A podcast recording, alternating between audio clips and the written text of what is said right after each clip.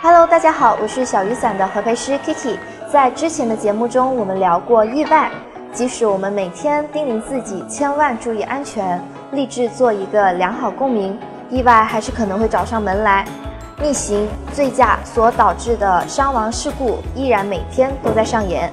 我有一个非常要好的 V 同事，V 的爸爸前几天在遵守交通规则且正常驾车的情况下，就遭遇了一场飞来横祸。为了避让不守规则的电动车，撞了车又刮到了对方。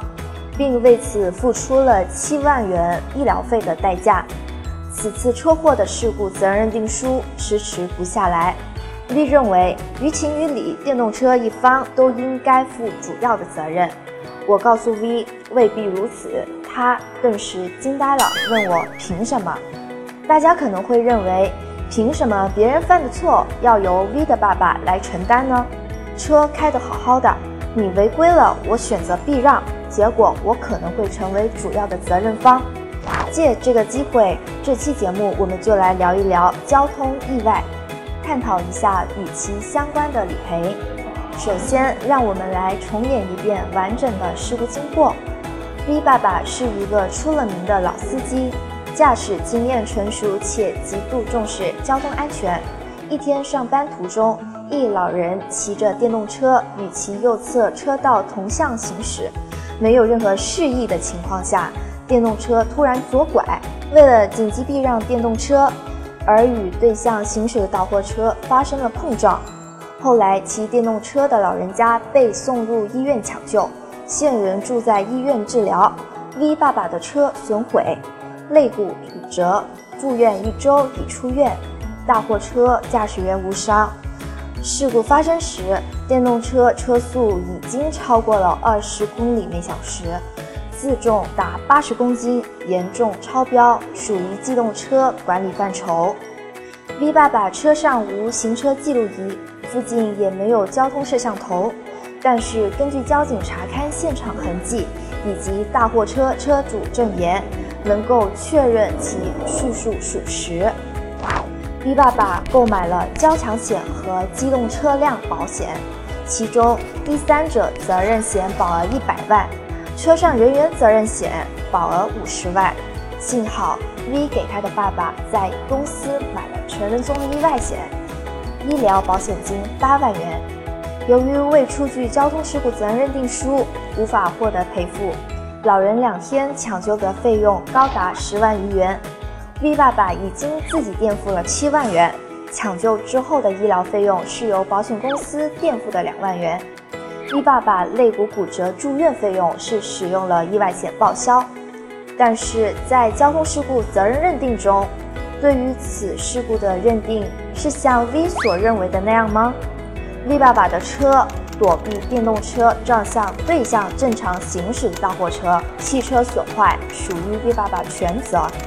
由 V 爸爸方交强险和保险公司在责任限额范围内进行赔付，若限额超出后不足赔偿，由 V 爸爸赔付。而 V 爸爸并没有购买车损险，所以自身车辆损坏只能是 V 爸爸自掏腰包进行维修了。小雨伞保险做简单透明的保险，更多精彩内容尽在小雨伞保险公众号。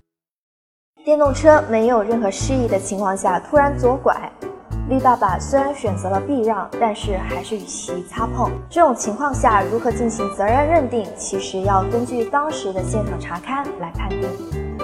但是从个人经验来看，根据优者危险承担原则，也就是我们常说的大车让小车，很有可能会认定责任对等。所以说，不管是大车、小车还是行人，路上需谨慎。近期也有许多用户咨询到交通意外时的理赔问题，那我们接下来就给大家说一下这里面的常见问题以及需要注意的事项。第一点，车祸肇事逃逸没有找到车主，受害者保险能赔偿吗？结合实际情况，如果肇事车逃逸没有找到车主，可以借由周边监控、行车记录仪记住对方的车牌号、目击者辅证等方式，通过交警出具交通事故责任认定书，证明交通事故发生的事实。只要是交通事故符合合同约定的理赔条件，在保险范围内，保险公司就应当赔付。如果交通事故本身不在赔偿范围内的话，那就是无法得到赔付了。第二点，如果我是肇事者，交强险、三者险、意外险能够帮我理赔吗？意外险属于人身险范畴，不受损失补偿原则的限制，也就是说不受责任的限制。当然，被保险人，也就是说这个肇事者。的行为需要符合保险责任才能进行赔付，比如无证驾驶、酒后驾驶、故意行为等都属于意外险的免除责任，这种情况下是无法赔付的。而三者险属于财产险范畴，受到损失补偿原则限制，但是要注意全责与主要责任方的获赔方式是不一样的，比如说你负全责。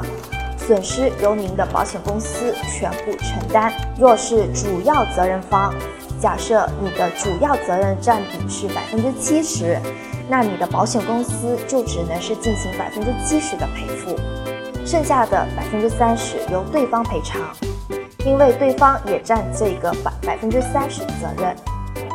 交强险只有责任，比如次责、同责、主责、全责。在交强险中，赔付金额是一样的，因为交强险只分有责和无责。要注意的是，意外险是保自己，也就是说，谁买了意外险就保谁；而第三者责任险和交强险，通俗来讲就是保对方。这一点也是近期很多用户混淆的。好了，这一期的精算师讲保险就到这儿，我们下一期再见。